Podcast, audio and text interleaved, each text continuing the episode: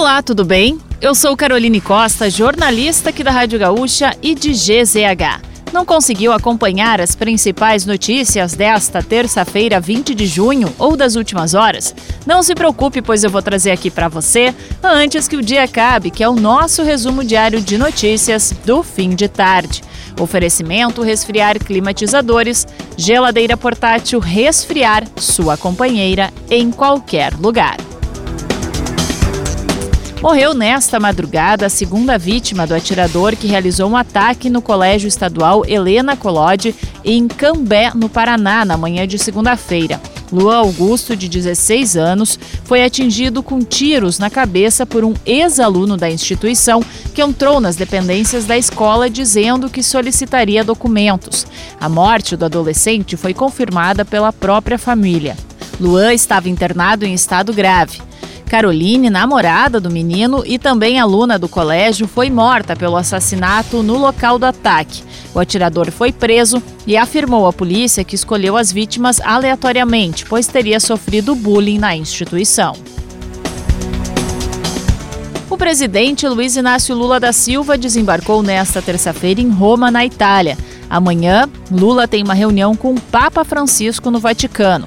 Eles devem debater temas como guerra na Ucrânia, mudanças climáticas e combate à fome. Também nesta quarta, Lula terá encontros bilaterais com o presidente da Itália e com o prefeito de Roma. O presidente segue na França para participar das mesas redondas previstas na programação da cúpula sobre o novo Pacto Global de Financiamento, que começa na quinta-feira. A passagem do ciclone extratropical pelo Rio Grande do Sul na semana passada foi classificada pelo governo do estado como o episódio de enxurrada que mais causou perdas humanas em décadas recentes no estado. Foram ao menos 15 mortos, mais de 2 milhões de pessoas afetadas, 3.200 desabrigadas e 4.300 desalojadas além de pontes caídas, cidades devastadas, casas destruídas e rodovias bloqueadas.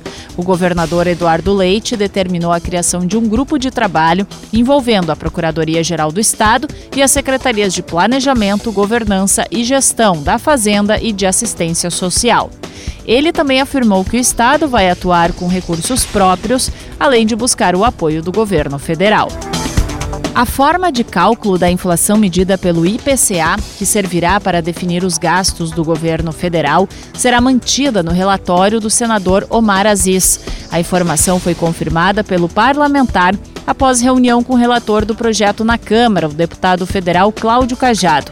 Esse era um dos impasses do texto em tramitação no Senado. Com isso, mantém-se o texto da Câmara, que definiu o período de cálculo do IPCA como sendo de julho de dois anos, antes a junho do ano anterior ao do ano orçamentário. O Supremo Tribunal Federal marcou para sexta-feira o início do julgamento sobre a liberação do pagamento do piso nacional da enfermagem. A ação sobre o assunto será julgada no plenário virtual. O pagamento do piso foi liberado em maio pelo relator ministro Luiz Roberto Barroso. Agora, os demais ministros julgam se referendam ou não essa decisão. E para fechar o nosso resumo de notícias, antes que o dia acabe, tem a previsão do tempo para amanhã.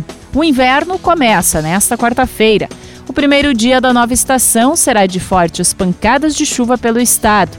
Há previsão de altos acumulados e chuva volumosa, com destaque para o centro-oeste e sul gaúcho, com risco para alagamentos. A mínima de 4 graus deve ocorrer em São José dos Ausentes, a máxima de 22 ocorre em Vicente Dutra e Novo Tiradentes. Na capital, a temperatura fica entre 13 e 18 graus.